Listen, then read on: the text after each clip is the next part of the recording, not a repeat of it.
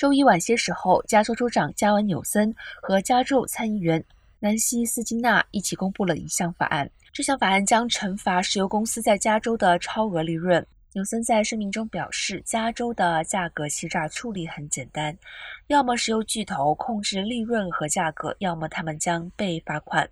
根据美国汽车协会 （Triple A） 的数据，加州是全美汽车税最高的州之一。六月中旬，油价创下了每加仑六点四四元的历史新高。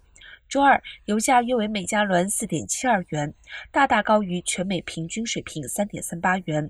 该法案出台之际。